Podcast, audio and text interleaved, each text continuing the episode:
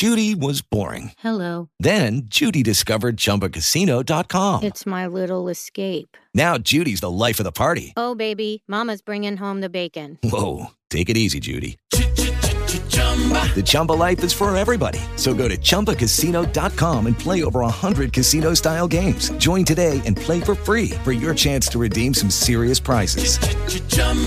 ChumbaCasino.com. No purchase necessary. Void where prohibited by law. 18 plus terms and conditions apply. See website for details. Hello, everybody, and welcome back to the Little Woman podcast. Ever since I made the episode Love and Sex in Little Woman in the first season, I've had people asking me about love-making scenes between Jo and Friedrich, and Amy and Laurie, and Meg and John. One of my friends recently posted that she doesn't think that Laurie was in love with Jo. It was more about his sexual awakening. I agree with this because in the book he wants to hook up with Jo without any kind of projection for the future. Even when he proposes, he doesn't have any kind of future plan for them. When he is in Vienna composing an opera, and his mind creates the imaginary woman, that is continuance to his sexual awakening. But when he begins to think about Amy, and the fantasy woman starts to look like Amy, that is when Laurie begins to fall in love with the real Amy and actually begins to think about the future. I think it is remarkable because Little Woman is also about Jo's sexual awakening with Frederick and Amy's sexual awakening with Laurie. It is remarkable because in the 19th century, when Little Woman was written, you weren't allowed to speak about sex in general, and such things like female sexuality was a complete taboo. And one of the reasons why Little Woman Part 2 was seen somewhat suspicious in some circles was because the book pretty openly portrayed Jo's sexual awakening with Frederick. I'm going to read you a fan fiction story written by OzQueen. Last year, OzQueen gave me a permission to read all her Little Woman fanfics in this podcast, so you can expect more of these in the coming seasons. The Little Woman fanfiction community has been most generous, providing material for this podcast. Some of you have been asking, will I be reading Amy and Laurie fanfics in the future? I would love to do that. I just need to find some nice Amy and Laurie fanfics and ask the writers a permission to read them aloud. I would also like to include some Beth fanfictions and John and Meg fanfictions, but those are not that easy to find. The story that I chose for you today is lovely. It has lots of references to transcendentalism, to Goethe and German Romanticism, and OzQueen has done their homework, and I love it. They are very knowledgeable about the historical origins of this couple. Then to the promotional part, if you would like to learn a new skill to paint, to write, or take better Instagram photos, you can have one free month on Skillshare. Link is in the description. And if any of you are interested on literary analysis, and I think some of you are if you are listening to this podcast, I have a new course on Skillshare about uh, fairy tale origins. And you can also find my course through that link. Before we get into this lovely fanfic, I will read you one of those Jo's sexual awakening moments written by Louisa May Alcott in 1868. And as usual, I believe that this is actually written about Henry David Thoreau. This is from the chapter Surprises when Freddy comes to court Jo. Quote, he seldom spoke to Laurie, but he looked at him often, and a shadow would pass across his face as if regretting his own lost youth, as he watched the young man in his prime. Then his eyes would turn to Jo so wistfully that she would have surely answered the mute inquiry if she had seen it. But Jo had her own eyes to take care of, and feeling that they could not be trusted, she prudently kept them on the little sock she was knitting, like a model maiden aunt. A steady glance now and then refreshed her, like sips of fresh water after a dusty walk, for the sidelong peep showed her several propitious omens. Mr. Bhaer's face had lost the absent-minded expression and looked all alive with interest in the present moment. Actually young and handsome, she thought, forgetting to compare him with Laurie as she usually did with strange men, to their great detriment. Then he seemed quite inspired, though the burial customs of the ancients, to which the conversation had strayed, might not be considered an exhilarating topic. Jo quite glowed with triumph when Teddy got squenched in an argument, and thought to herself, as she watched her father's absorbed face, how he would enjoy having such a man as my professor. As my professor. As my professor. As my professor. To talk with every day. Lastly, Mr. Bhaer was dressed in a new suit of black, which made him look more like a gentleman than ever. His bushy hair had been cut and smoothly brushed, but didn't stay in order long, for in exciting moments he rumped it up in the droll way he used to do, and Jo liked it rampantly erect better than flat, because she thought it gave his fine forehead a Jove-like aspect. Poor Jo, how she did glorify that plain man, as she sat knitting away so quietly, yet letting nothing escape her, not even the fact that Mr. Bhaer actually had gold sleeve buttons in his immaculate wristbands. Dear old fellow, he couldn't have got himself up with more care if he had been going wooing, said Jo to herself, and then a sudden thought born of the words made her blush so dreadfully that she had to drop her ball and go down after it to hide her face. In the episode Love and Sex in Little Woman, I talked about the 19th century courting rituals. As silly as it sounds, one of them was shared looks. Because people weren't supposed to share their attraction to one another in public, they had to try to show their interest in much more nuanced ways. And this scene is really a reprise of the chapters Jo's journal and friend, where she also goes into long details describing how she thinks that in her eyes Professor Bhaer is very attractive. This is Small Umbrella in the Rain, a Little Woman podcast, a dramatic reading for all good ends.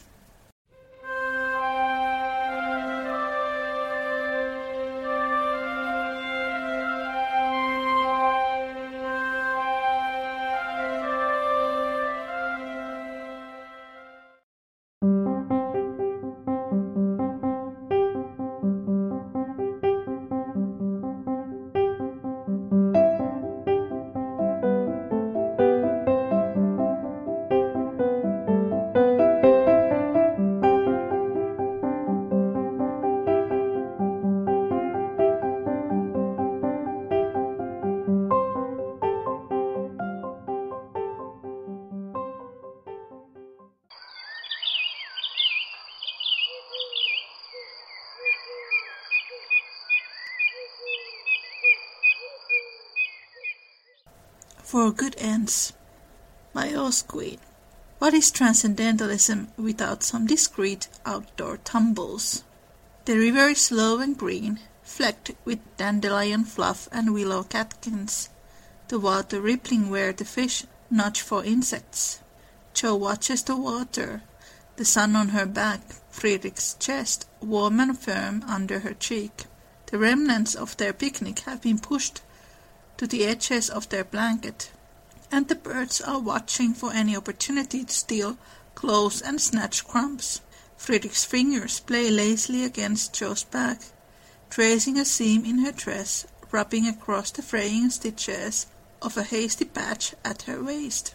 Following a folded wrinkle in the chemise beneath, Jo makes a sleepy sort of noise, which he echoes in soft agreement. Sleep, Sleep, he murmurs contentedly. Great nature's second course. For a moment she feels his hand leave, leave her back, as he gestures to the scene before them. She tips her head against his shoulder to look up at him. You cannot possibly be so weary, she says, trying not to laugh. You snored from the moment the light went out to the moment the birds roused you. I snore? He asks, only pretending to be surprised. Like a bear, Jo says I wide. He laughs heartily, and the birds take fright at the noise. Jo laughs too, resting her cheek down against his shoulder, but still watching him, watching the lines on his face deepen in his delight, the way his eyes shine at her.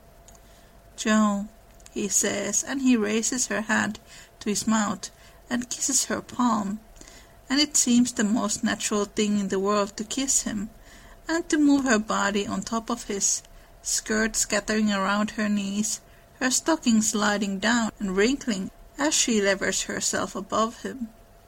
His next words are lost in the gentle gasp of breath he makes against her mouth, and she shifts the angle of her hips, and through his clothing she can feel his body responding to her sudden closeness. She smiles and offers a gentle bite to his lip. I thought you were tired. He only hums and kisses her again, his hand sliding under her skirts to rest on her thigh. Jo glances over the top of his rumpled hair towards the lane, but they are hidden by green-leafed trees and the long grass rippling in the breeze, white flowers bobbing their heavy heads.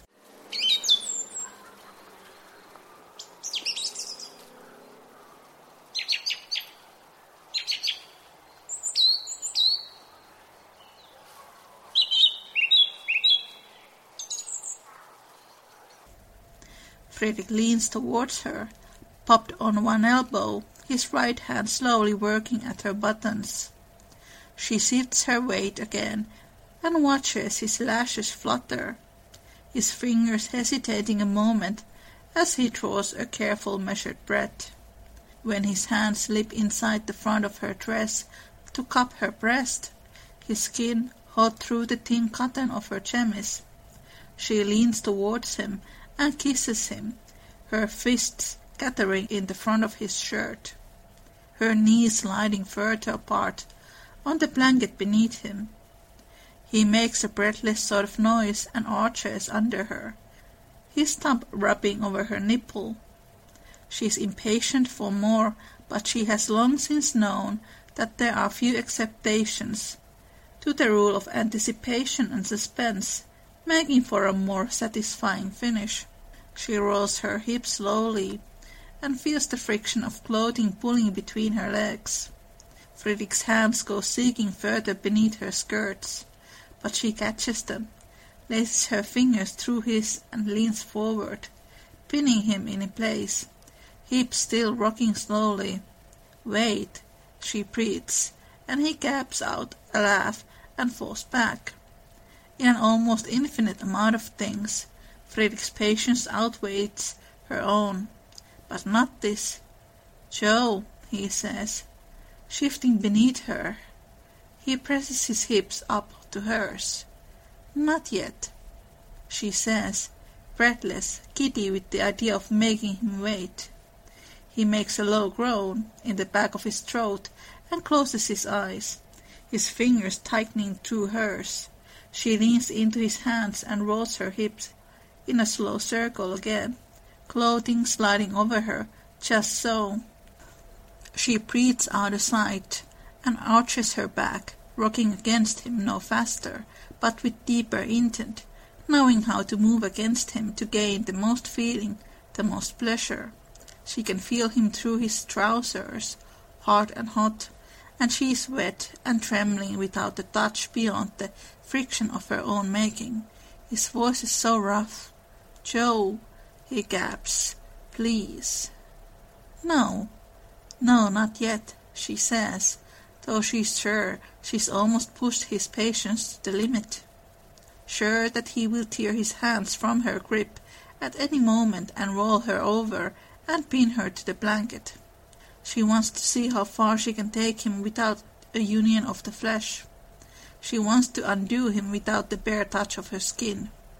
She hears him gasp something in German, and she laughs breathlessly and grins down against him again, rolling her hips in slow circles. The sun shines down on her shoulders and the top of her head, and the breeze plays against the light fabric of her chemise.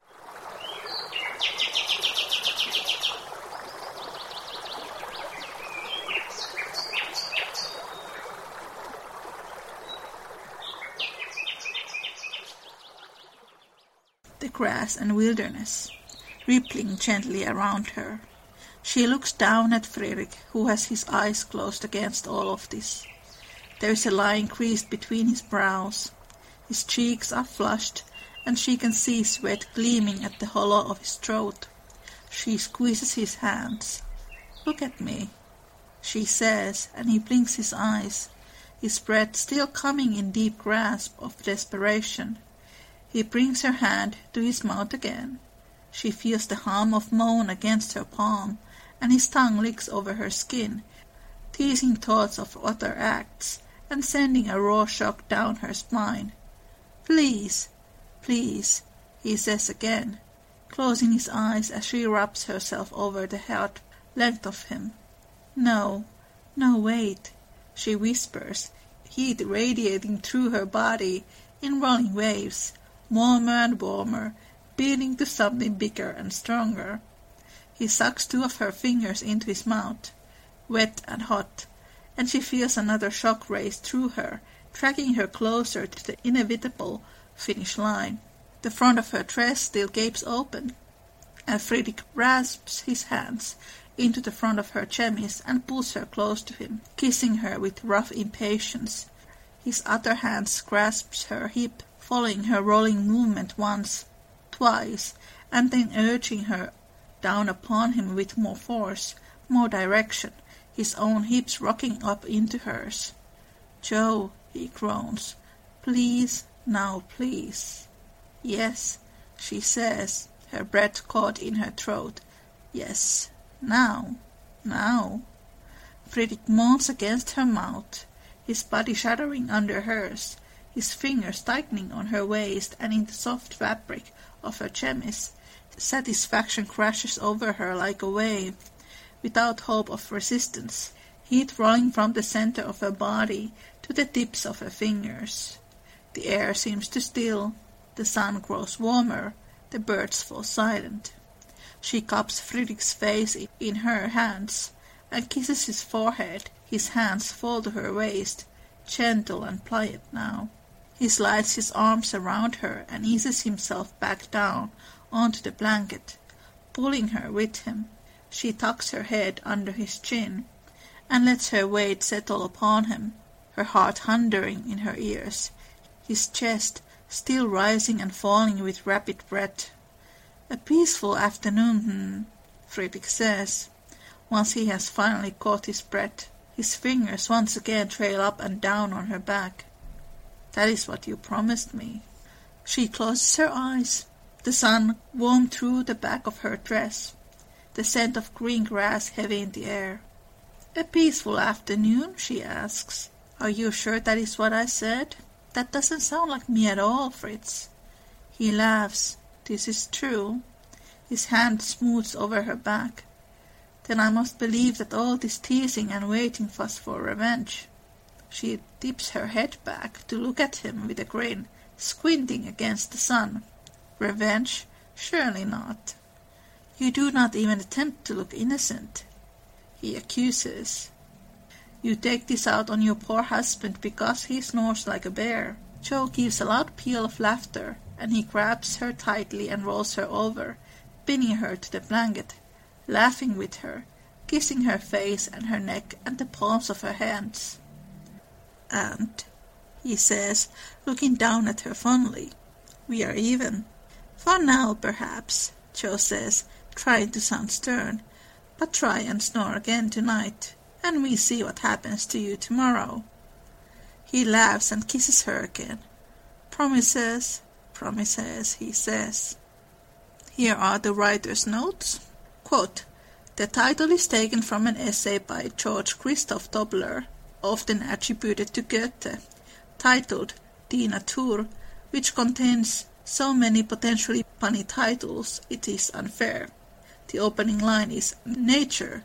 We are surrounded and embraced by her, powerless to separate ourselves from her, and powerless to penetrate beyond her. In the end I went with something much, something much shorter and safer, but much shortling was had over some of the other potential choices. Thank you so much for listening. Take care and make good choices. Bye.